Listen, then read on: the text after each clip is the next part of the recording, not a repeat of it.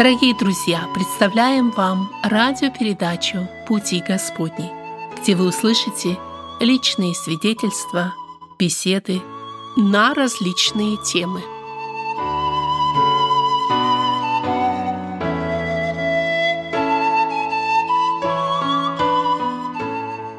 Приветствую всех вас, дорогие друзья. По провидению Божию сегодня у нас в гостях интересный, неординарный человек. Христианин, ректор, пастор.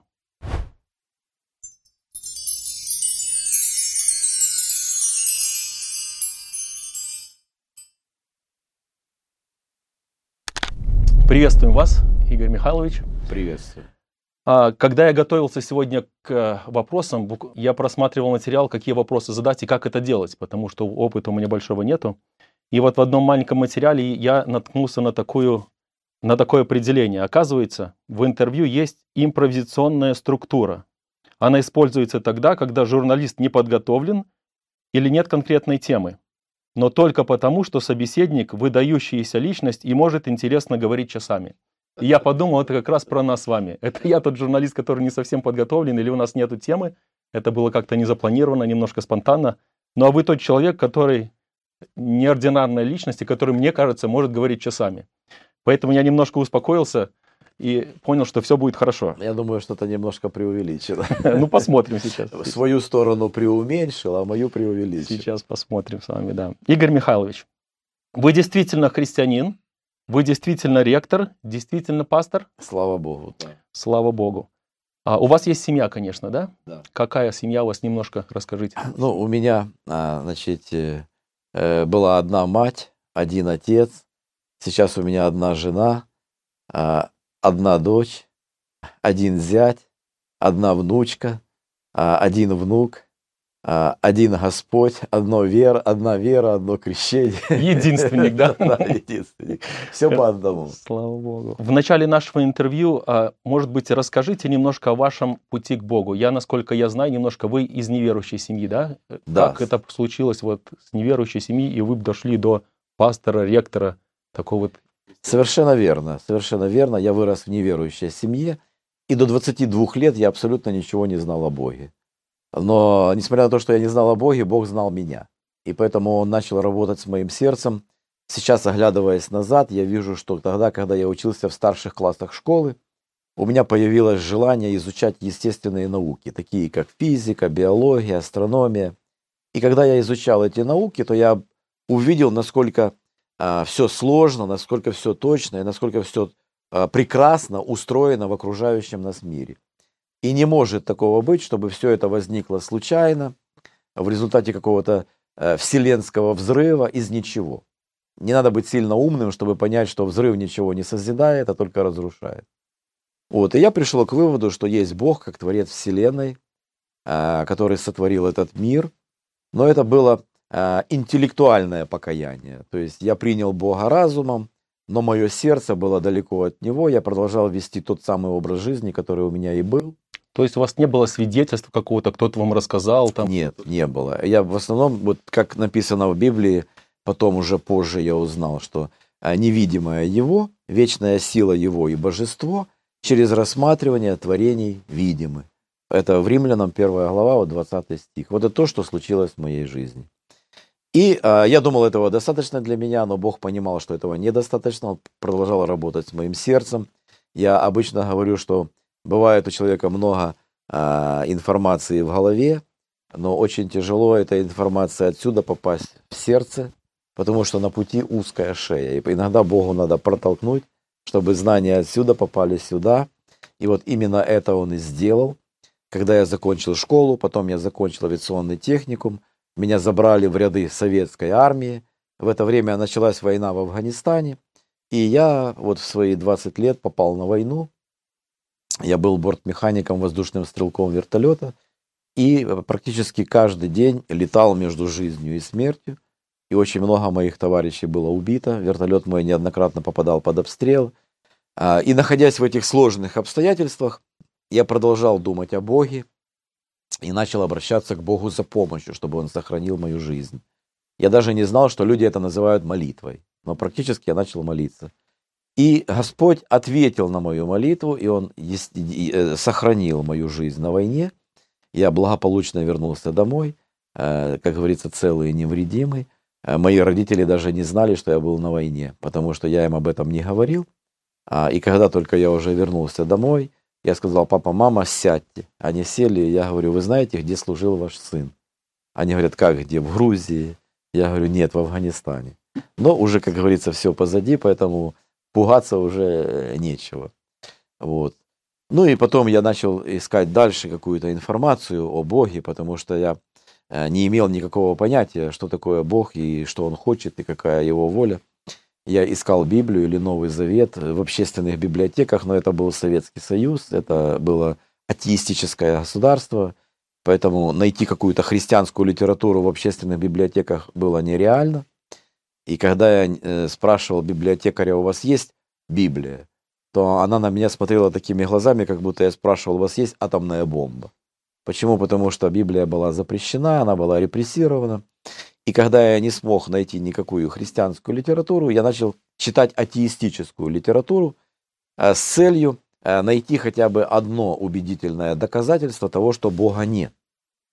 Но когда я перечитал массу книг, я не нашел ни одного, и более этого, авторы иногда цитировали Библию и критиковали, но критика была очень слабая, а цитаты были очень сильные. Я понял, что я грешник, что я нуждаюсь в покаянии, я узнал об Иисусе Христе из атеистических книг.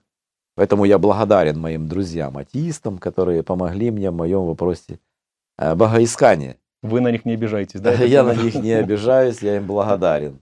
Более того, в это время я учился в университете, и в каждом учебном высшем заведении обязательно была кафедра атеизма. И вместе с этим э, говорили, что Бог это сказка, и мне было непонятно, почему нет кафедр других сказок, например, Кощея бессмертизма, или бабаягизма, или Деда Морозизма, да, а только атеизм. Э, поэтому все это вместе взятое привело меня к такому моменту, когда я понял, что есть Бог, с одной стороны, у меня был теоретический опыт, что есть Бог как Творец Вселенной, а с другой стороны, у меня был практический опыт, Бог спас мою жизнь на войне, и посередине даже э, враги не могли предоставить ни одного убедительного доказательства, что его нет. И я помню, как я встал на колени, я обратился к Богу и попросил, чтобы Он простил меня за всю мою жизнь и помог мне начать новую жизнь. Э, и таким образом прошло мое а, обращение. И я встал с колен совершенно другим человеком, поменялось полностью, перевернулось мое мировоззрение, поменялись мои интересы, желания. Я начал искать единомышленников, начал искать церковь. Но найти в это время евангельскую живую церковь было нелегко, потому что верующие были э, гонимы, и часто собирались тайно, где-то вот э, на дому у кого-то. Это, это 80-е годы, да, где-то, да? 80-е годы. Но Бог помог мне, потому что независимо от меня, моя мама обратилась к Богу, э, и она пришла в баптистскую церковь, потому что у ней была подруга на заводе, где она работала, христианка, и она привела ее. А, и когда я узнал, что мама стала христианкой, то я с одной стороны обрадовался, а с другой стороны, когда я узнал, что она попала к баптистам, а для меня это было то же самое, что к садистам или фашистам. Страшное да, страшное слово. И страшное, потому что в это время э, общество, э, вот атеисты распространяли вот всякие страшилки, что баптисты там приносят в жертву людей, пьют кровь, тушат свет и, и тому подобное. И я решил маму вытащить из этой секты. И поэтому однажды она в воскресенье шла на собрание, а я шел сзади, чтобы она меня не видела. Э, чтобы увидеть, где они собираются. Я увидел этот дом, спрятался за деревом, чтобы посчитать, сколько туда людей заходит. А потом простоял два часа, замерз, еще собрание, как всегда, затянули, э, чтобы пересчитать, а сколько что туда выйдет. Ну, приблизительно такое же количество и вышло. Может быть, пару человек съели, а так все остальные вышли. Но для меня этого было недостаточно, я не был в середине, не видел, чем они там занимаются. Поэтому я дождался, когда мама в церковь не пойдет, а она работала посменно, и иногда ей выпадало воскресенье. И вот кроме ее меня больше там никто не знает. Дорогу я знаю. Э, взял большой гвоздь в карман на всякий случай. Э, отправился сам э, вот, в молитвенный дом. Зашел вовнутрь. Ко мне подошли верующие, говорят, проходите вперед, там много свободного места. А я думаю, да, сейчас, пойду я вам вперед. Интересно, почему там много свободного места? Вы, наверное, меня первого хотите в жертву принести. И я сел сзади, поближе к выходу, рука в кармане, держу гвоздь. Началось собрание, и я вижу, что все нормально, поют, рассказывают, все спокойно, э, никто меня не собирается приносить в жертву. И я понял, что это нормальные, адекватные люди, меня опять обманули. Я пришел домой, сказал э, маме, что я был в церкви, и что я теперь на следующее воскресенье пойду уже вместе с ней, что я хочу еще покаяться публично, э, потому что я узнал о том, что жизнь Иисуса Христа была публичной. Он родился публично, жил публично, умирал публично, воскрес публично, вознесся публично. Поэтому все должно быть публично. И на следующее воскресенье я пошел уже вместе с ней на собрание, вышел вперед, покаялся, а, мне подарили маленькую карманную Библию, начал читать Библию, изучать Библию. Через год мне преподали крещение. А, и потом сразу же меня поставили проповедовать, потому что я э, учился в университете, а в это время верующие мало кто учился в университетах, потому что им не давали учиться. И при этом говорили, что они все без, безграмотные, темные, необразованные. Ну почему необразованные? Не давали возможность учиться. Вот. И потом меня э, поставили руководителем молодежи, потом я женился. И уже когда наступил период перестройки, это уже конец 80-х годов, а, моя э, церковь направила меня на обучение. В это время у нас не было возможности учиться э, в Украине или в странах других Советского Союза. Поэтому у меня появилась возможность поехать учиться в Америку. Немножко хочу возвратиться назад – вы сказали, что в вашей жизни Бог реально избавлял вас от смерти, да? Вот да. это ваш путь был э, ко Христу, к Богу. А вы помните вот э, случай, может быть, вы кратко расскажете, в Афганистане, вернемся в Афганистан, и ваше вот одно, насколько я помню, одно из последних ваших вылетов, что там случилось, да, да. и почему вы считаете, что это Бог, вот как Бог действовал там? Вот, да. Чтобы... да, очень много было всяких случаев, но это действительно один из самых ярких. Это уже был последний мой день на войне. А, и мы как раз были дежурным экипажем. И знаете, самое обидное это умереть в последний день, когда уже ты должен уже уезжать отсюда. Но э, вроде бы все было тихо, а для того, чтобы улететь домой, надо было с вертолета снимать все вооружение. Полностью все вооружение надо было снимать, потому что вертолет должен пересекать государственную границу уже как бы гражданским, да, без вооружения. Но для того, чтобы снять с вертолета все вооружение, для этого надо вот э, часов 6, наверное, времени, чтобы демонтировать все это вооружение. Ну и хотелось побыстрее ускорить процесс, да, хотя мы еще дежурный экипаж, но все спокойно, тихо, и мы потихоньку уже начали снимать вооружение, и потихоньку-потихоньку и сняли все, а не успели снять только две бомбы. И тут вдруг тревога, э, значит, на боевой вылет, нам надо вылетать, Хотя у нас уже оружия нет, но деваться некуда, надо лететь. Потому что по законам военного времени, если ты не вылетишь, тебя просто расстреляют как дезертира. Поэтому лучше умереть героем, чем умереть дезертиром. Ну и мы полетели. Мы полетели. Оказывается, группа пехоты попали в засаду, в ущелье. А, и когда мы с ними связались по рации, они говорят, не можем поднять головы, вокруг пулеметный обстрел. А они там были приготовлены, там бетонные дзоты, зенитные установки против вот, э, вертолетов, против самолетов, против всего. А мы понимали, что мы летим на смерть. У нас оружия никакого нет. Эти две бомбы, они как две болванки. Они ж неуправляемые, ничего. А там эти ж подготовлены. Ну и когда мы уже подлетали к этому ущелью, а, у штурмана а, произошел нервный срыв. Он просто сошел с ума. Ну, из-за вот этого напряжения, что через несколько минут он умрет. И он, находясь в таком вот э, неадекватном состоянии, нажимает на кнопку и сбрасывает одну бомбу. Просто в никуда. А на него все накинули, что ты делаешь, а потом видят, что он невменяемый, и поняли, что уже его никакого спроса. Ну, было две стола, одна бомба.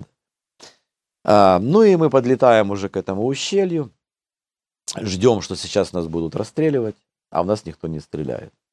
Мы думаем, наверное, они ждут, пока мы опустимся вниз. Мы опустились вниз, никто не стреляет. Забрали пехоту, поднялись вместе с ними вверх, никто в нас не стреляет. И мы улетели домой. Так никто в нас и не стрелял. И мы ну, вот, в недоумении, что случилось, почему в нас никто не стрелял. И потом уже на следующий день, когда разведчики, они, значит, э, проанализировали эту местность, они нам рассказали всю историю. Оказывается, когда этот штурман просто в никуда сбросил эту бомбу, она полетела и четко залетела в амбразуру дзота, вот в это окно. Да, да, в маленькое отверстие, которое буквально было по диаметру бомбы, да, и она туда четко залетела и там взорвалась. И все остальные, которые там были, они подумали, что у нас на борту сверхточные управляемые ракеты. И они в страхе все бросили и убежали. Ну, по-человечески это случайно, но я понимал, что это не случайно, потому что я перед этим молился и просил, Господи, защити мою жизнь, и Он это сделал. Поэтому для меня это было мощное свидетельство того, что Бог э, сохранил мою жизнь. Такие неисповедимые пути Господни часто в нашей жизни. Игорь Михайлович, в чем же счастье? Да, вот вы, мы немножко услышали об вашем обращении, жизнь ваша поменялась, да, естественно, произошла вот эта встреча с Богом, Спасителем нашим. Вот, может быть, для тех людей, которые еще задаются этим вопросом, в чем счастье, где найти его? Вот как вы кратко можете ответить для вас счастье в чем? Ну, когда вопрос стоит счастье, я всегда говорю, что э, нигде в Библии не написано, чтобы Господь хотел нас сделать счастливыми. А Бог наход, нас, нас, нас хочет сделать не счастливыми, а святыми. И для того, чтобы сделать нас святыми, Он очень часто допускает в нашей жизни несчастье. Счастливыми мы будем на небе, да? Тогда, когда уже не будет смерти, тогда, когда Он отрет всякую слезу, тогда, когда не будет уже никаких трудностей, скорбей, переживаний. Вот там, на небесах, мы будем счастливы. Там будет настоящее счастье. Здесь, на земле, Бог не ставит цель сделать нас счастливыми, Он ставит цель сделать нас святыми.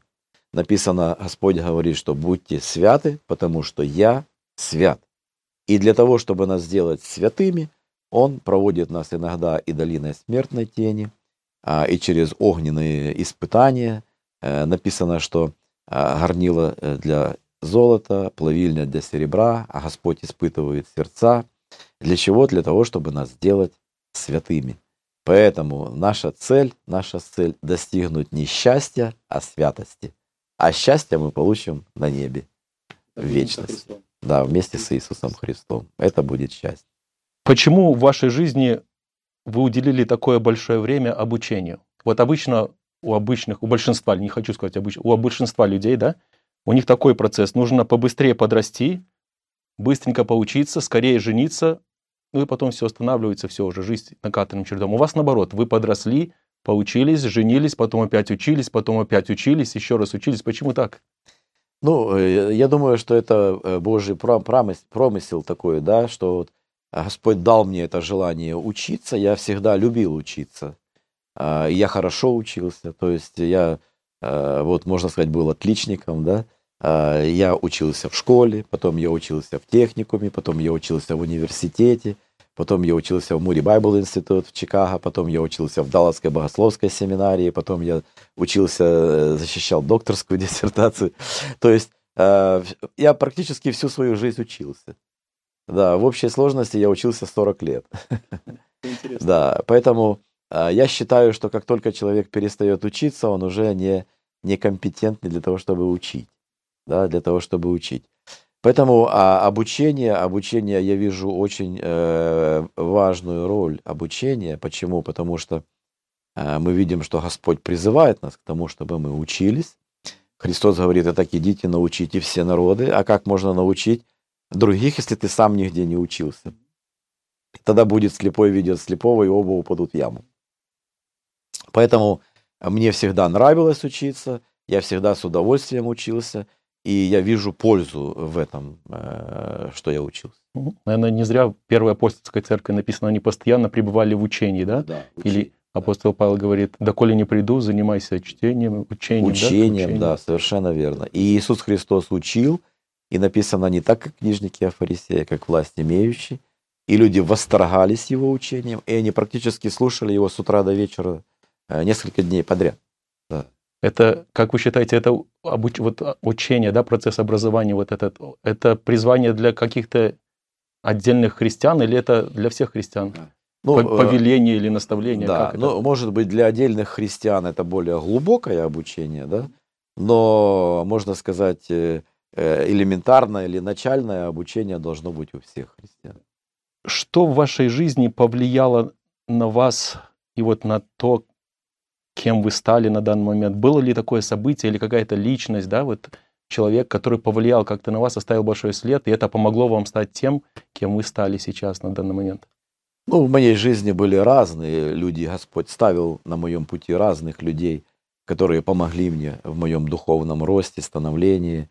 А, Одним из таких моих первых учителей это был мой тесть, э, Брынза Алексей Гаврилович.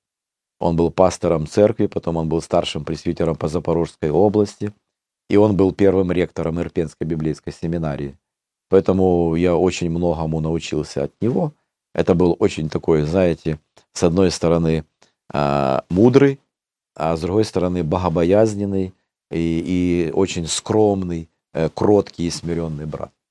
Поэтому, э, когда я вот э, имел честь с ним вместе трудиться, совершать служение, я всегда видел в нем вот э, образец служителя. Образец служителя, что у него никогда не было желания к тому, чтобы э, получить какую-то славу, да, чтобы где-то получить какое-то богатство, да. Он был очень скромно, жил очень скромно, был очень богобоязненный и полностью посвящал себя на дело Божие. Это вот был один такой вот у меня учитель.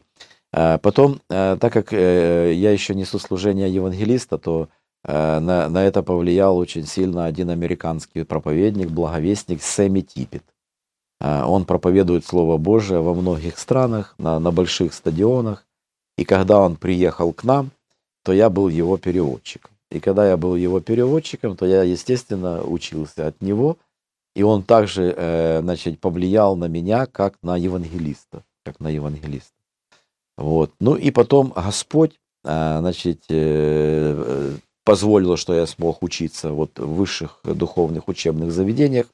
И там тоже были учителя, а, которые также повлияли на мое становление, как на э, будущего преподавателя, как на, на ректора а, тоже. То есть Бог ставил на моем пути вот таких вот э, разных людей. Это были и украинцы, и американцы, да, которые, так сказать, способствовали э, моему становлению. Слава Богу. Слава Богу за Слава то, что Богу. Да. в жизни вот нашей есть примеры, образцы, наставники наши. да, их немного, их немного, но хорошо, когда они есть. Если бы вернуть все назад, вот ваши 20, в 22 года, да, вы а, покаялись, вот вернуть все в 22 года, что бы вы поменяли? Сильно поменять я ничего и не мог, да, потому что а, это так как бы Господь устраивал эти все обстоятельства, это, это, это вся ситуация. Но если бы я мог что-то поменять, то это чтобы раньше обратиться к Богу. Я всегда говорю, что вот дети верующих э, родителей имеют очень большую привилегию. То, что они с молоком матери, они впитывают Слово Божие, и тогда, когда они э, правильно э, живут по Слову Божию, у них нет этого багажа, который они с собой несут в жизнь. Потому что чем позже человек обращается э, к Богу, тем больше у него рюкзак за, спина, за спиной со всеми этими проблемами, со всеми этими вот э, ошибками, грехами, которые накопились в его жизни, памятью, да. И оно все равно Господь, Господь прощает, но Он не освобождает от последствий.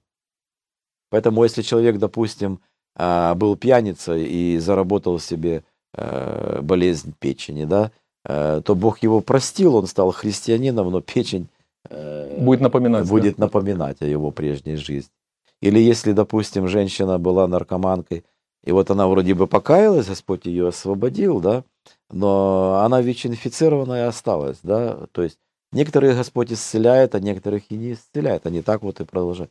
Поэтому вот эти вот прежняя жизнь, вот, это, вот эти вот, вот, этот э, рюкзак, да, э, со всем этим хламом, который человек э, приобрел за, за жизнь, Господь прощает эти все грехи, но часто вот эти последствия, они идут, и они, как говорится, как вот это жало в плоти, э, напоминают э, о своем Ну существовании. вот нам, на самом деле, мы не ценим, наверное, это вот когда мы выросли да. в церкви, Это благословение, семье, это, это был- такое благословение. благословение. Это Да, это благословение. Почему? Потому что, например, моя жена, она выросла в христианской семье. Она никогда в жизни не курила. Она никогда в жизни не выпила ни одного глотка там э, э, алкоголя, да. Она никогда в жизни не ругалась. Она даже не знает. Иногда вот она говорит, он матом ругается. Это просто, просто сленг. Но она не понимает разницы между сленгом и между, между матом, да, потому что она выросла в такой семье, где, где она даже не знает, что это такое, да. То есть очень много того, что, что она не знает. И это благословение, что она этого не знает. Потому что чем меньше человек проходит через всю эту грязь, знаете, тем оно э, ну, легче ему э, жить на земле. Поэтому это благословение дети верующих родителей, когда они не блудные сыновья и дочери, а тогда, когда они живут так, как их учат э, верующие родители. Заканчивая историю, прошлое немножко, давайте о сегодняшнем дне с вами поговорим. Несколько вопросов. Из чего состоит ваша жизнь сегодня? Моя жизнь, в принципе, состоит э, э, из тех э, значит, даров, которые Бог дал мне. Э, я так понимаю, что Он дал мне два таких основных дара. Это э, дар учителя и дар э, благовестия. И поэтому все, что я делаю, это я учу и провожу евангелизации, проповедую Слово Божие. Вот э, это независимо от того, если я в семинарии, я учу студентов, а если я в церкви, я или, или учу разные конференции, семинары, или проповедую э, в церкви. Вот, э, как пастор я тоже учу и проповедую. Поэтому, собственно говоря, все оно вращается вокруг вот этих двух моментов. Это учитель и благовестие. Угу. Ну, вот помимо служения семья, да, естественно, это занимает какое-то время. Конечно, да, семья занимает э, время, но слава богу, сейчас уже дочь моя взрослая, уже самостоятельная, у меня уже двое внуков, поэтому моя семья это моя жена, и я ее беру везде с собой, поэтому мы, мы, мы везде вместе. И она не только моя жена, но она и мой, так сказать, э, сотрудник э, или, или как, вот, в служении, в служении, потому что она тоже проводит и сестринские конференции. Она в семинарии преподает у нас э, сестрам э, вот э, разные предметы. И когда мы вместе где-то вот бываем, то я провожу, допустим, семинары с братьями, она проводит с сестрами, то есть мы вместе как co-partners да, в служении. Сотрудник ваш иногда критикует вас или нет по служению? Постоянно, постоянно. Но это надо. Это надо. Хорошо, да? Да, потому что она говорит, если я тебе не скажу, тебе никто этого не скажет. Я говорю, как ты можешь такое говорить? Ко мне люди подходят, благодарят, говорят. А она, она говорит, да, ну, те, которые хотели бы, они тебе не скажут это. Но я ей благодарен, я ей благодарен, потому что конструктивная критика, она всегда э, полезна. И в Библии написано, что у советующегося мудрость. Да? И кто не принимает обличения, тот э, хуже себе делает. Да? Поэтому, если это конструктивная критика, то это хорошо. А в вашей жизни, как вы сказали, вот два основных направления – учить и проповедовать. Что из них более сложное? Вы как-то разделяете одно с другим? И для вас что сложнее и что легче для вас дается? Ну, оно, в принципе, приблизительно одинаково. Когда говорим учить, это может быть э, легче, э, но в то же самое время труднее, потому что дольше. Э, допустим, когда я проповедую, я проповедую там 30 минут. Когда я учу, я могу, я, это может быть 6 часов в день. Но когда я проповедую, я в церкви, и это вопрос касается душ, да, которые выходят на покаяние, то отдаешь, можно сказать, то же количество энергии за 30 минут, которые ты отдаешь за 6 часов. Поэтому, когда ты в классе, ты учишь дольше – но это немножко ты расслабленнее, да. Когда ты в церкви, ты проповедуешь короче, но это более напряженно и более интенсивно. Понятно. Такой вопрос а, злободневный сегодня на Украине. А вот я слышу очень часто такое на Украине и в христианских кругах, и вообще вот среди мирских людей. Они разделяют свою жизнь до 24 февраля и после. У вас произошло вот это вот разделение вашей жизни? Вы заметили какую-то вот э, границу, да, до, до и после, до 24 февраля? И то вот события, что произошли на Украине, сейчас, к сожалению, происходит еще и после 24 февраля. Есть ли вот это вот разграничение вашей жизни и как это вот влияет на ваше служение, на вашу жизнь? Ну, я хочу вначале внести маленькую поправку. Э, правильно говорить не на Украине, а в Украине. Вот белорус будет знать сейчас, да, хорошо, спасибо. Потому что мы же, мы же, мы не, мы же не говорим на Америке или, или на Франции, или на Германии. Прошу прощения, да? в Украине, в да. В Украине, да. Хорошо. Да, совершенно верно. Это, это событие 24 февраля, оно внесло, так сказать, можно сказать, э, свою коррективу. Произошел такой вот раскол. Почему? Потому что теперь наша жизнь делится до войны, и во время войны, и даст Бог будет после войны, да? То есть три вот таких вот периода. Сейчас пока есть два периода, это до войны и во время войны. А, конечно, очень много произошло совершенно того, что мы не думали и не гадали, да, и не готовился никто к этому, потому что для здравого рассудка это просто непонятно, да, как такое могло произойти. И это было шоком, конечно, для многих людей. И, конечно же, это печально и очень скорбно, что это произошло. И очень много горя э, принесла эта война, разрухи. Э, поэтому, э, с одной стороны, мы, мы стали перед новыми вызовами, которых у нас раньше не было. У нас появились новые служения. Ну, например, служение эвакуации, да, эвакуировать людей из зон обстрела.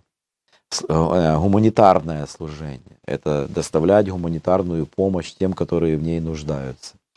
А, потом а, служение э, беженцам. Так, это те, которые убежали из зоны военных действий. И вот они при, при, пришли, можно сказать, с пустыми руками, да, травмированы, травмированы. Поэтому это служение беженцам не только материальное служение, но также это и душевное, духовное служение – потому что э, это люди, так сказать, находятся в таком шоковом состоянии. А потом служение благовестия. И чаще всего э, приходится проповедовать и более эффективные проповеди не в церкви, а в бомбоубежище. Тогда, когда э, вокруг падают бомбы, когда падают ракеты. И вот тогда люди более расположены к принятию Иисуса Христа. Потом служение вдовам. Раньше, когда мы говорили вдовы, то это, как правило, 80-летние бабушки, а, которые похоронили своих мужей. А сейчас у нас 25-летние, 30-летние вдовы с маленькими детками, у которых нет отцов, нет кормильца, да, и церковь должна как-то им оказывать помощь. А, потом служение сиротам, служение сиротам. Появилось очень много сирот, родителей которых убили. Это не те сироты, где их бросили там э, в роддоме, а это те, которые вчера у них были папа и мама, а сегодня их нет. Это тоже вот э, такие служения. И вот эти вот новые все служения, которых у нас раньше не было. А, и, конечно же, это создает еще и э, значит, э, определенную трудность, как этим людям говорить о Боге, да, а, тогда, когда они молились, когда эти детки молились, а, а папу убили, мама умерла, да, вот и где Бог ваш, да, вот почему он не отвечает на молитвы. Весь мир молится, почему он не останавливает войну. И вот как отвечать на эти вопросы, да, как отвечать на вопросы человека, который молился Богу, а он сейчас без рук и без ног, да, как ему отвечать на эти вопросы. Поэтому мы сталкиваемся с очень многими вызовами, и у меня у самого множество вопросов для Бога, да, я сам не понимаю многое. Как я могу объяснить им, если я сам не понимаю? Но я всегда говорю о том, что мы люди верующие. И то, что мы не понимаем умом, мы должны принимать верой. Мы должны принимать верой, что Бог суверенный, что Бог всемогущий, что Бог не ошибается, что Бог знает, что Он делает. И Бог знает, почему Он это делает. И Бог знает, сколько Ему это делать. Мы этого не понимаем. Но когда мы будем в вечности, я вот часто привожу такой пример, когда женщина делает вышивку, вышивает вышивку, да, крестиком. То если посмотреть снизу, то одни только перепутанные нитки. Ничего не, Ничего не понятно. Просто какая, какой-то хаос. Но если посмотреть сверху, то можно увидеть произведение искусства. Да? И вот сейчас мы смотрим снизу, поэтому многое не понимаем. Но когда мы будем сверху, то мы увидим. И Господь соберет все наши вопросительные знаки и выровняет их в восклицательные знаки. И вместо why мы скажем вау. Да? А вместо почему мы скажем благодарю. Почему? Потому что мы увидим, не просто отдельные пазлы, а мы увидим всю картину. Поэтому сейчас, пока мы находимся на земле и видим только одни перепутанные нитки, мы только верою э, принимаем, что Бог знает, что Он делает. Как вот эти вот печальные события, к сожалению, которые продолжаются сегодня, повлияли на вашу деятельность в образовании, да, вот то, что вы организовываете, о чем печетесь тоже, что ну, изменилось? Очень здесь? сильно повлияло, потому что разбомбили нашу семинарию. Ре- вот, реально разбомбили? Э, реально разбомбили, зданий, 30 да? мин э, упали на наше здание. А, ну, разбомбили не полностью, но где-то на 50%. Поэтому сейчас мы значит, очищаем э, здание от обломков, вывезли 30 траков мусора. Э, теперь нам надо э, было сделать первым долгом крышу, э, хотя бы временную, для того, чтобы защитить здание от дождей, чтобы вода не разрушила те помещения, которые остались целы. Поэтому мы залатали все дыры, гидроизолировали крышу. Сейчас делаем бетонный пояс по всему периметру, потому что стены повело. Повылетали все окна, поэтому мы пока временно зашили их пленкой. А, и э, сейчас перед нами задача сделать первый этаж, потому что первый этаж более-менее целый. Более-менее целый. Но что самое удивительное во всей этой истории, тогда, когда бомбили семинарию, и температура была внутри где-то более чем тысяча градусов, и плавился металл, а, горели камни, да, а рядом, рядом библиотека абсолютно целая. Книги все остались целые. И когда заходишь в библиотеку, даже нет запаха дыма. Да, как вот у юношей, которые вышли из печи, не было даже запаха дыма. Это просто чудо, что посреди вот этого котла, этого пожара, который никто не тушил, потому что никакие пожарники туда не могли попасть бы, их бы расстреляли бы, да? Но тем не менее Господь как бы положил свою руку, и студенты переживали о библиотеке, потому что стены можно восстановить, а книги ты уже не восстановишь. Тем более там очень много было книг, которые уже больше не, не издаются. Но Господь положил свою руку и защитил библиотеку. И для нас это как бы знак, э, что семинария будет э, возрождена. Да? И сейчас вот мы ведем строительные работы для того, чтобы подготовить первый этаж. И наше желание вот в сентябре начать обучение в половину мощности. Потому что у нас в семинарии сейчас учатся 830 студентов. Но мы понимаем, что многие находятся в Арсении, многие сейчас находятся в оккупации, и они не могут выехать. А, а вот те, кто могут, мы их приглашаем на обучение. Поэтому мы думаем, что вот в половину мощности мы начнем работать, если Бог даст. А семинария уже существует 31 год, поэтому мы не хотим прерывать, так сказать, этот процесс. И параллельно мы открываем филиалы. Мы открываем филиалы Э, в Западной Украине, то есть там, где более-менее спокойно. А открываем филиалы в Европе. Э, в Польше, в Чехии, в Германии, в Италии, э, вот в Америке, да, для, там, где есть наши люди. Потому что за время войны более чем 5 миллионов украинцев, они эмигрировали в Европу. И сейчас, сейчас, вот когда меня спрашивают, почему Бог допустил этот, э, эту войну, да, я лично вижу это как то, что вот наподобие, как это было в книге «Деяния апостолов», да, тогда, когда образовалась церковь в Иерусалиме, и всем было там очень комфортно, это была мега-церковь, да, то есть первый день покаялось 3000 человек, и потом написано, каждый день Бог прилагал спасаемых к церкви. Представляете, церковь росла. И верующие были популярными, они были в любви у всего народа.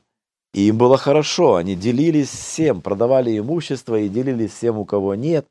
То есть это были такие условия, когда э, забыли о том великом поручении. Христос сказал, идите, научите все народы, да? Все, Под... все апостолы там, они да, впереди где-то сидели. Там, все да. апостолы в президиуме, Дары, там, церковь, да. и тут и хора, и оркестры, тут да, и служение, да. Э, ну куда идти? Когда тут такой комфорт. Да? И вот для того, чтобы вывести верующих из зоны комфорта, э, Бог решил, что раз не хотите идти, придется бежать. И допустил страшные гонения на христиан. И когда начались гонения, то христиане побежали, разбежались по всей Римской империи, и евангелизировали всю Римскую империю. Вот то, что сегодня мы видим в Украине. Украина спокон веков была таким Bible Belt, да, то есть, может быть, центром христианства, евангельского христианства. Ну вот, представьте себе, до войны э, в Украине было почти полмиллиона верующих, да, полмиллиона верующих. Это больше, чем во всей Европе и во всей России вместе взят. И нам было хорошо. Мы начали строить большие красивые молитвенные дома, там э, оркестры, хора, разные служения, разные группы и для молодежи, и для подростков, на любой вкус, на любой цвет. Да? А, очень хорошо, очень комфортно было, очень удобно. Мы ни в чем не нуждались. А Христос сказал, идите. Не хотите идти? Придется бежать. И когда случилась эта война, с одной стороны это горе, но с другой стороны верующие побежали, и куда побежали? В безбожную Европу. Бог дает Европе еще один шанс реаминировать Европу, да? И сейчас вот э, Польша, Чехия, значит, э, Австрия, Швейцария, Швеция, Норвегия, Англия, они буквально наполнены украинцами. И открываются новые церкви, проводятся евангелизации, проводятся христианские лагеря. Э, это просто Бог дает шанс Европе пока. Поэтому э, мы видим, что э, вот, как говорится, нет худа без добра. С одной стороны, это горе, это разруха, это смерть, это печально, это скорбно, это больно. А с другой стороны, вот э, Господь использует эти ситуации совершает свою работу, и совершает свою работу. Да, даже великих бедствий. Так было и пер, первые христиане. То же самое, это было нелегко, когда их выбрасывали на арены амфитеатров, на растерзание диким зверем когда их сжигали на кострах, делали из людей факелы, да, э, это было очень-очень больно и очень... Но Господь использовал для пробуждения всей Римской империи. Поэтому э, нам это непонятно, опять-таки, мы смотрим на перепутанные нитки, но Бог знает, что Он делает. Поэтому мы молимся, чтобы поскорее война прекратилась, мы молимся, чтобы Господь остановил кровопролитие и Э, молятся, весь мир молится.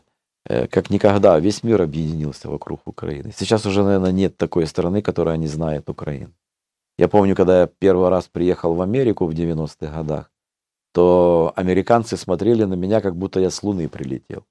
Э, мне задавали вопросы, а вы когда приехали в Америку, до этого вы, ходи, вы, вы одежду или нет? Я говорю, нет, я прикрывался атомными бомбами. А, меня спрашивали, а что у вас трава зеленая? Я говорю, да, зеленая. Что и деревья есть? Я говорю, да не может быть. Я говорю, да, и деревья. И листья, и листья есть. А звезды есть у вас на небе? Я говорю, и звезды есть. А, такое впечатление, что я прилетел с Луны, но даже если бы я был на Луне, и там звезды есть на небе, да? Но просто это было настолько в диковинку, американцы подходили, щупали, можно до вас дотронуться, да? Э, это было... И за Украину никто даже и не знал. Меня спрашивали, а Украина это какая часть Москвы? Да, задавали такие вопросы.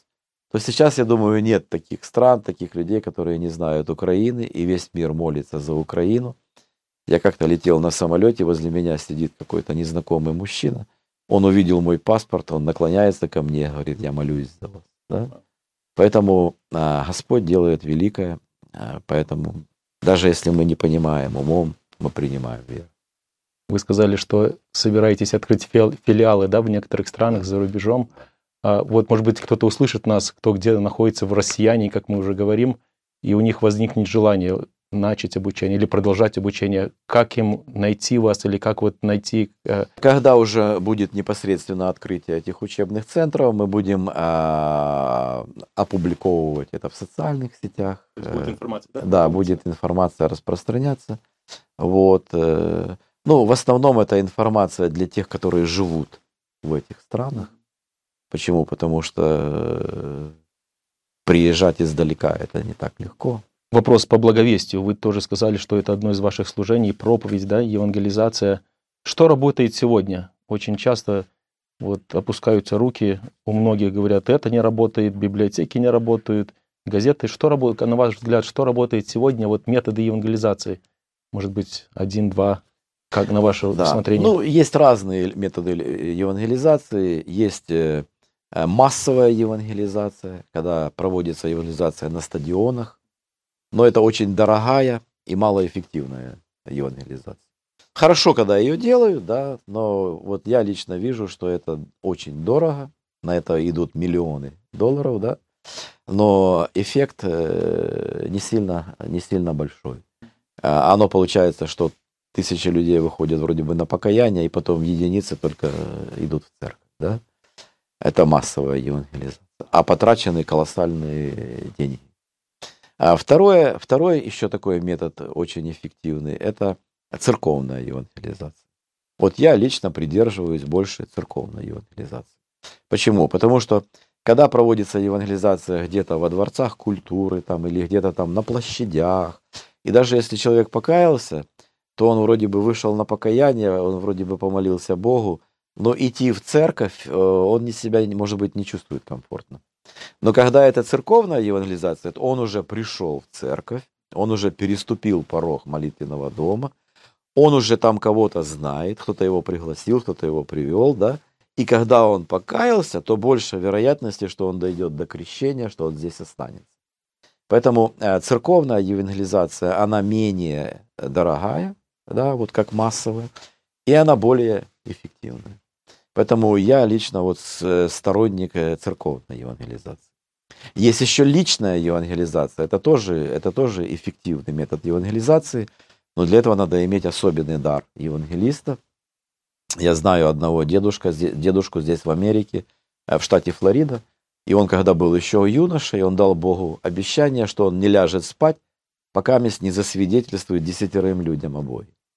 И он говорит, что вначале было очень трудно, он говорит, иногда бывало, что 10 до 2 часов ночи искал, да. Но так постепенно, постепенно, потом люди начали каяться, они организовали там пару семей, группу, да, по изучению Библии. Потом а, эта группа выросла в церковь. И так постепенно, постепенно, а у него церковь, около 5000 членов церкви. И 90% всех этих людей он лично привел ко Христу.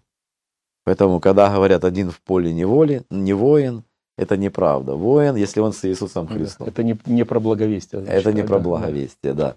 Поэтому это тоже очень эффективный и очень такой важный метод евангелизации, когда у человека есть этот дар, его использовать.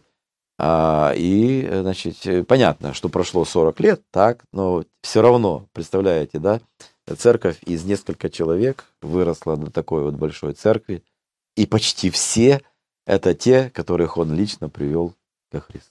Есть и спортивная евангелизация, а, вот, э, э, есть э, уличная евангелизация, то есть любые методы евангелизации хорошо что-то делать, чем, чем ничего не делать. Сказать, что ничего не работает, да, ничего не буду делать. Да, это проще всего, сидеть на диване и сказать, что ничего не работает. Поэтому, если человек искренне посвящает себя какому-то делу, то он будет иметь успех. В Библии написано, что Бог с искренними поступает искренне, с чистыми чисто, а с лукавыми по лукавству. Мы поговорили с вами немножко о прошлом, о настоящем, один или два вопроса о будущем. Ваши планы, если можно на, поделиться вот с нами, с людьми, которые нас, может быть, слышать. В Америке есть такой to-do list, да, это вот планы, что у нас и мы первым, первое, второе, третье. Вот три пункта первых, что у вас в планах есть, к чему вы стремитесь? Ну, понимаете, что сейчас война, да, поэтому сейчас что-то планировать, а, а, приходится жить каждый день как последний. Вот я сейчас живу в Киеве на 12 этаже в 25-этажном доме. И вот э, иногда пять раз за ночь звучит э, э, сирена, воздушная, воздушная тревога. И вот ты э, лежишь и молишься, и не знаешь, куда сейчас эта ракета прилетит. Или к тебе, или мимо, или возле тебя, да. Э, поэтому э, что-то планировать иногда очень сложно, потому что ты не знаешь, что будет завтра. Э, поэтому понятно, мы что-то планируем, но это так, знаете, очень тяжело сейчас. Ну, я понял уже пункт номер один, чтобы не было сирен, да? Я думаю, это, наверное... пункт, пункт номер один, чтобы закончилась война. Да. да. А, иногда бывает, что сирена сломалась и нет сирен, да? От того, что нет сирен, это не значит нет, нет опасности, да? А, поэтому первый пункт это чтобы закончилась война. Это первый пункт. Потому что даже вот семинарию мы сейчас восстанавливаем, но это же опять-таки вот мы вкладываем уже деньги, да, мы вкладываем силы. Завтра прилетит ракета и сравняет все с землей, да. Поэтому э, тут сложно что-то сейчас сильно планировать. Поэтому мы, как говорится, верою, что-то какие-то мысли у нас есть. Ну, какие у нас есть мысли? Первое, чтобы э, прекратилась война. Затем, чтобы восстановить здание семинарии затем, чтобы восстановить учебный процесс, потому что люди рассеяны, многие уже не вернутся назад, да. А потом следующее это, это, это чтобы вот э, а возобновить благовестие среди церквей. Но тоже очень тяжело, потому что все вот эти вызовы, да, люди разочарованные, разбиты. Многие из них, даже верующие, потерпели кораблекрушение в вере, да. Поэтому э, очень много вот этих вот, э, знаете, вот э, посттравма синдромов, да, а солдаты, которые приходят с войны, у них нарушена психика, да, депрессии. Но представьте себе дети, которые видели разорванные тела, да, видели собаку, которая несет человеческую руку. Это ж все, это ж все запечатлено. Э, это ужасы на всю жизнь. Они закрывают глаза и, и кричат ночью, просыпаются, потому что им снятся эти сны.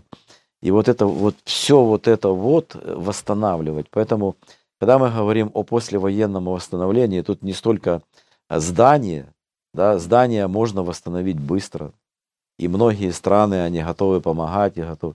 А вот психику восстановить людей, да, это очень сложно, очень сложно. И это, это вызов, который для пастырей, прежде всего для пастырей. Э, мы понимаем, что никакие психологи, психиатры не могут помочь человеку, как, как только Господь, как только Слово Его. И поэтому мы понимаем, что это будет очень сильная разруха и на уровне физическом, и на уровне душевном, и на уровне духовном. Поэтому э, даже сложно себе представить. Даже если война прекратится, это столько труда. Это столько труда, пока выйдут люди из этого состояния. Это даже, можно сказать, возьмет несколько поколений. К сожалению. Хорошо, вы вот сказали, я так услышал 3-4 пункта. Если вот эти пункты расширить, скажем, до 10, будет ли в этом списке пункт, что Игорь Михайлович переезжает в Америку? И здесь тоже служить есть кому? Знаете, я помню одного брата, который был у нас в церкви, и он в каждой проповеди клеймил иммигрантов, которые уезжают в Америку на ПМЖ. Такое мы знаем. Да. Э, как вы думаете, где он сейчас живет? Да? В Америке. Поэтому я не хочу зарекаться, а, у меня здесь в Америке живет моя единственная дочь. Э, здесь в Америке живут мои внуки, да. Поэтому я не хочу зарекаться. Может быть, старость приходится, придется проводить именно здесь. Но сейчас, конечно, я вижу себя больше вот полезным э, в Украине. Если же, конечно, конечно, война развернется и Э, так сказать, активизируется, если начнется там атомные бомбы там или еще что-то, может быть и придется, придется бежать, да. Э, но я всегда говорю вот и в нашей церкви, чтобы никто никого не осуждал. Те, которые остались, чтобы не осуждали тех, которые уехали. Те, которые уехали, чтобы не осуждали тех, которые остались. Потому что иногда те, кто остались, они себя чувствуют героями веры, да. Хотя мы видим, когда мы читаем Библию, мы видим, Давид убегал от Саула, да, а Давид убегал от своего сына Авесолома. Бог даже сказал Иосифу Марию, чтобы они убежали в Египет от царя Ирода, и они там жили, пока Ирод не умер, и только потом вернулись назад. Возникает вопрос, а что Бог не мог сохранить свое святое семейство э, от, от царя Ирода? Мог. А что он не мог умертвить царя Ирода? Бог. Но почему-то он этого не сделал. Они должны были убежать в Египет и там жить, пока месть умрет э, царь Ирод, да? И только после этого вернуться назад. Поэтому э, мы, э, я стараюсь всегда говорить, чтобы ни в коем случае не осуждали тех, которые уехали, которые эмигрировали, или тех, которые остались, потому что в Библии ничего об этом осудительного не написано, а вот за осуждение написано, что это грех, да? Поэтому Пока я себя не вижу в Америке, хотя действительно в Америке много есть труда, но вот в настоящий момент э, я считаю, что я должен быть там. Спасибо. У нас блиц вопросы и потом заключительное пожелание. Блиц вопросы, да, у нас, наверное, 6-7 там будет очень быстрых. Игорь Михайлович, да, да, нет, нет. Поступили следующие вопросы. Вопрос номер один. Вы любите готовить кушать? Иногда, Вы помните свою первую проповедь? да. Что бы вы сейчас поставили, вот слушая себя, вот сейчас вы ректор семинарии известный, что вы, какую оценку вы поставили бы ему? Тройку. Тройка. Тройка – это хор- тоже оценка. Сколько стран вы путешествовали? В каких странах вам пришлось побывать? Ну, в среднем 50 стран. С кем вы хотите поужинать? С женой. Что в Библии вам больше всего непонятно? А, ну, больше всего непонятно, а, это история с Лотом. Тогда, когда он отдал своих, э, готов был отдать своих дочерей на растерзание извращенцев. И последний вопрос в нашем интервью на сегодня. Такое, может быть, пожелание для христиан, может быть, в Америке, а может быть и не только в Америке. Вот я думал так, вы действительно были во многих местах э, мира. 50 стран вы посетили, вы живете сейчас на, в Украине, а сейчас вы в Америке, вы бываете в Америке тоже, я так понял, часто, да? Ну, не часто, но бывает. То есть вы вот, со своего вот высоты своего, своей деятельности у вас представление может быть больше, чем может быть у нас, когда вы со многими общаетесь, многое видите, и вы понимаете, чем люди живут, какие может быть трудности, какие испытания. Вот исходя из вот, вот этого вашего опыта, какое пожелание вы можете дать нам сегодня, Американцы. американцам, славянам, может быть, ну и не только христианам в Америке? Прежде всего, я хотел бы пожелать э, верующим, которые в Америке, да, а, не расслабляться, а помнить о том, что мы живем в последнее время. И не просто в последнее время, а уже в последние дни последнего времени. Потому что посмотрите, что творится. С одной стороны, COVID, да, который привел весь мир в состояние не просто локдауна, а в состояние нокдауна, да? А с другой стороны, война, которая тоже охватила весь мир. То есть мы видим, что все то, о чем говорил Христос, что будет в последнее время, оно сбывается на наших глазах. Это уже не где-то там в Африке, это уже не где-то там, а это уже с нами происходит. И поэтому э, мы, как верующие люди, должны готовиться к переселению. Сознавая, что наша отчизна в небесах, мы должны готовить все необходимое для переселения. Поэтому необходимо поменять свои ценности, поменять свои приоритеты, искать прежде всего Царствие Божие и правды Его. Сознавая, что мы ничего не принесли в этот мир, и мы ничего из него не вынесем. Я всегда говорю, что человек рождается на эту землю мокрым, голым и голодным. Да, мы ничего не принесли, и мы ничего не вынесем. Поэтому больше всего хранимого написано «храни сердце свое». Да? Поэтому уж я хочу пожелать верующим здесь, в Америке, чтобы готовили свои души, свои сердца для встречи с Господом.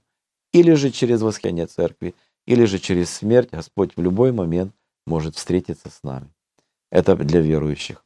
Для тех, кто еще, может быть, колеблется, который еще стоит у порога, но еще с той стороны, я хотел бы пожелать, чтобы они покаялись, чтобы они не тянули, чтобы не опоздать. Потому что представляете, какое будет сожаление, когда человек вроде бы знал о Боге, да, и слышал призыв, но не э, принял это. И вот потом всю вечность он будет сожалеть об этом. Потому что Бог приготовил ад не для человека. Он приготовил ад для дьявола и ангелов его. Но человек, живя на земле, делает выбор, где и с кем он будет проводить вечность. Или вместе с Богом в вечном блаженстве рая, или вместе с дьяволом в вечных мучениях ада. Поэтому Бог дает человеку выбор. И очень важно воспользоваться этим выбором, сделать его, чтобы не опоздать. Слава Богу. Пусть Бог благословит тех, кто слышал нас сегодня. А, Игорь Михайлович, сердечно благодарим вас за ваше Слава время, Богу. за вашу откровенность. Желаем, чтобы Бог благословил вас в ваших планах, от которых мы немножко говорили сегодня, и в вашем служении, чтобы имя Господа было прославлено. Спасибо большое. Благословения вам. Спасибо большое. Эту беседу вы найдете на сайте salvationbaptistchurch.com. Вы слушали радио Зегенсвелле «Волна благословения», город Детмалт, Германия.